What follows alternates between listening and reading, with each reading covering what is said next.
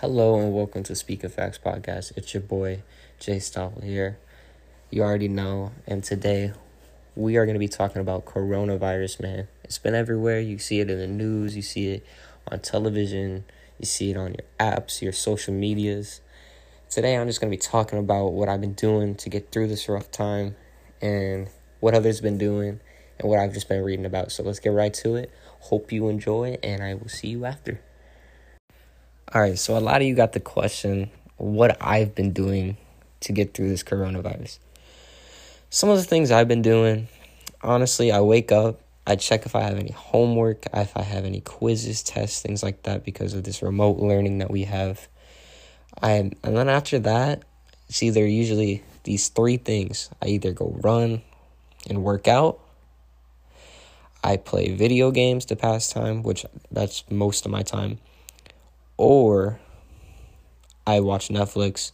But it's kind of getting hard to watch Netflix because we are running out of episodes and things like that. So I've rewatched episodes. I've tried rewatching movies. I've I've done a lot of things. But it doesn't accept I can't accept the fact that we're running out basically. Like we're running out on things that make us happy and make us you know have that emotion that we don't have to use all the time. When we're at school or when we're occupied with sports we're doing other things. We're you know we're not our mind is on other things other than just one specific topic. So i think it will be hard to get back to that state as soon as this is over and we don't even know how long this is going to be. It could be months it could be a year we don't even know until they find a cure or they find a way to contain it we just don't know. And for that fact, I just I just think it's just going to be hard to get back to normal.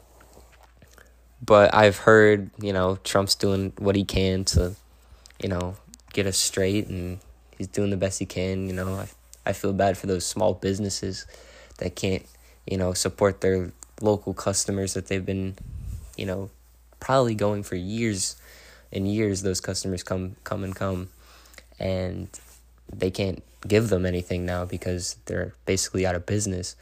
And for those larger businesses having to adapt to, you know, new changes in like even lining up at a store. I would never see the day. I never thought there'd be a day that that would ever happen. Ever. But you know, it happens and times like this are going to happen and we just it was unexpected, kind of. It was like, wow, it just happened, you know? I didn't think we were going to be gone this long, but you know, things happen. So, all right, so now I'm going to be interviewing uh, Lena and Katie. They're from all the way from Chicago, and I'm about to talk to them about Hello. their views on the coronavirus. All right, so my first question to you guys is so what have you been doing to get through this rough time? Like, what have you been doing to pass time, things like that? Okay, well, we've been first of all, you know, trying to listen to the stay-at-home order and be mindful of other people and our surroundings. And if we go out for essentials, we try to prepare ourselves with gloves and and masks. I mean, I have to be careful and hand sanitizer. Yes, I have to be careful because I do have lupus, so um, I am kind of afraid to get sick, and I also care for my grandma who's like 99 and um I don't want to get her sick either. So um it's definitely been pretty trying time.